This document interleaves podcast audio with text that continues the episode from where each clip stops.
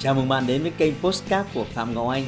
Xin tự giới thiệu tôi là Phạm Ngọc Anh, là diễn giả đồng thời là chủ tịch của ASK Training. Tôi đã có gần 20 năm kinh nghiệm trong lĩnh vực đào tạo phát triển con người. Trong chuyên mục Postcard này, chúng ta sẽ cùng nhau trao đổi để cùng nhau kiến tạo thành công bền vững và xây dựng một cuộc sống hạnh phúc viên mãn.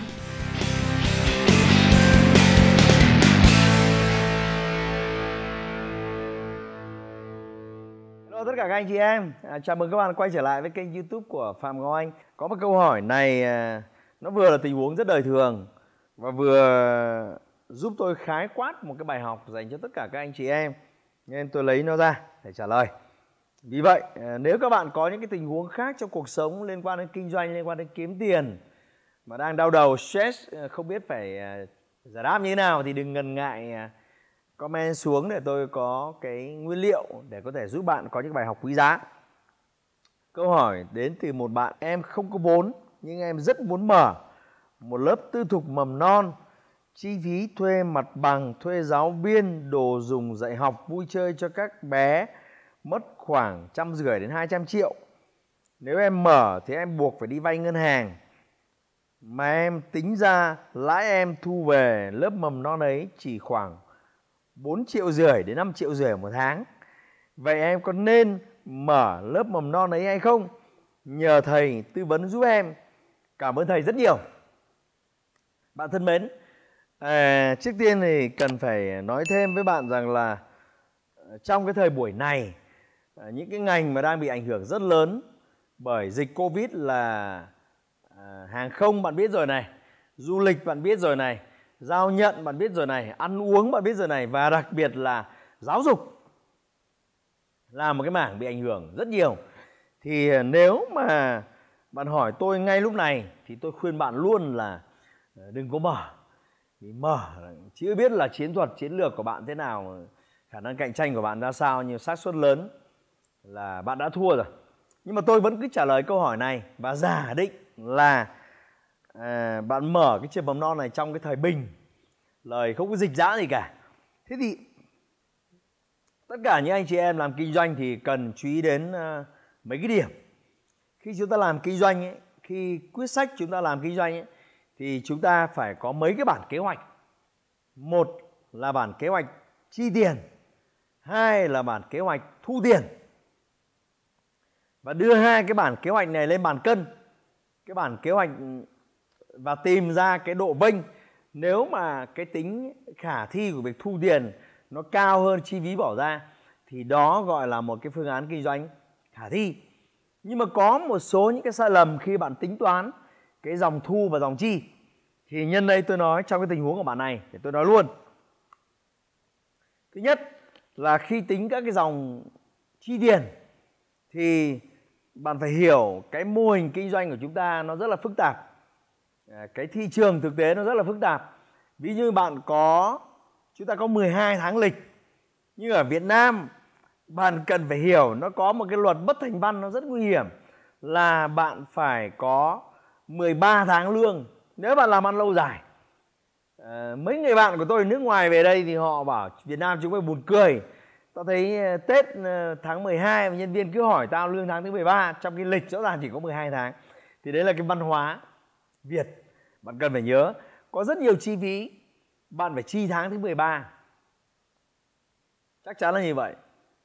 Rồi chưa kể có những cái tháng mà không có doanh thu, bạn vẫn phải chi, như là tháng Tết chẳng hạn. Và tôi không biết các quốc gia khác thế nào, như ở Việt Nam chúng ta thì cá nhân tôi với tư cách là một doanh nhân, tôi thấy những ngày lễ, những ngày nghỉ nhiều kinh khủng. Tính ra ngày làm việc thực tế của một người nhân viên của tôi mỗi một tháng à sorry các bạn, mỗi một năm, chưa đến 200 ngày. Còn lại hầu hết là ngày nghỉ. Vì vậy, khi bạn tính toán chi phí, thì cái sai lầm là chúng ta hay bị tính sót chi phí. Và khi vận hành vào rồi chi phí nó phát sinh, thì tự nhiên là bạn sẽ thấy là là cái khoản này ôi, mình chưa tính đến. Vì vậy, khi các bạn tính toán chi phí, tôi nghĩ là, tôi lời khuyên của tôi dành cho tất cả các bạn là chúng ta nên tính toán 13 tháng chi phí. Đừng tính tháng thứ 12 bởi vì ờ, đừng chỉ tính 12 tháng, bởi vì có rất nhiều cái chi phí nó phát sinh. Bạn cứ tính lương 13 tháng, cứ tính mặt bằng 13 tháng, cứ tính cái gì bạn cũng tính 13 tháng. Thì đấy là cái tầm nhìn. Cái điểm thứ hai là bạn cần phải tính trong chi phí, đấy là chi phí cơ hội. Chi phí cơ hội nghĩa là gì? Nghĩa là khi bạn làm cái công việc kinh doanh này bạn phải bỏ sức lực, bạn phải bỏ thời gian của bạn vào đây. Và nhẽ ra, cái sức lực và thời gian của bạn bỏ vào đây. Bạn đi làm cái việc khác. Thậm chí bạn đi làm xe ôm thôi, thậm chí bạn đi làm phụ hồ thôi, và thậm chí bạn đi làm ô xin thôi. Cũng được người ta trả cho bạn 5 triệu 8 triệu 10 triệu một tháng. Nhưng mà khi bạn cắm mặt vào đây, bạn bảo ai bây giờ mình lại đi tự trả lương cho mình? Thì đấy là một cái sai lầm. Bạn phải tính cả lương của bạn vào đấy. Như thế bạn mới tính cái chi phí một cách đầy đủ, thì nó gọi là chi phí cơ hội, tức là sức lực thời gian của bạn bỏ vào đây là bao nhiêu, bạn phải quy ra thành tiền. Cái chi phí thứ ba là bạn phải tính toán vào, đấy là các chi phí liên quan đến tài chính.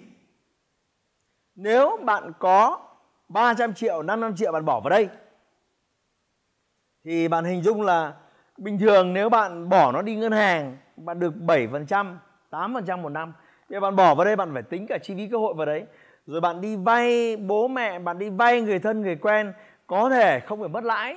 Nhưng bạn cứ thử hình dung nếu bạn đi vay ngân hàng là bạn phải trả mất 12 13% một năm. Thế thì bạn phải tính cả cái chi phí tài chính này vào. Thế đấy nó gọi là nó gọi là à, cái chi phí về tài chính. Cái chi phí thứ tư là chi phí khấu hao. Bạn bỏ ra à, bạn bỏ ra là 200 triệu để đầu tư cho mặt bằng đồ dùng, thiết bị. Và bạn tính cái đồ dùng này, các cháu chơi khoảng độ 2 năm nó sẽ mòn 2 năm nó sẽ hỏng 2 năm nó sẽ phải sửa 3 năm sẽ phải thay thế cái mới. Thì có một cái loại chi phí, nó gọi là chi phí khấu hao. Bạn mua một cái xe tải để kinh doanh 500 triệu và bạn xác định là xe này kinh doanh trong vòng 5 năm thì bạn phải lấy 500 triệu này chia cho 60 tháng và mỗi một tháng cái chi phí đấy bạn phải tính vào cái chi phí đấy nó gọi là chi phí khấu hao. Thì rất nhiều người làm mô hình kinh doanh nhỏ hay bỏ sót chi phí. Vì vậy khi chúng ta tính toán cái hiệu quả kinh doanh thường là không chính xác thưa các bạn.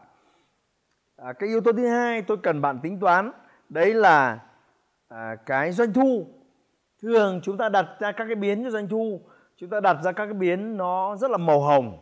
Bạn biết đấy khi bạn lập kế hoạch trên Excel thì nó nó cái hàm nó rất là thuần khiết là bạn dự tính bạn sẽ có 200 khách hàng.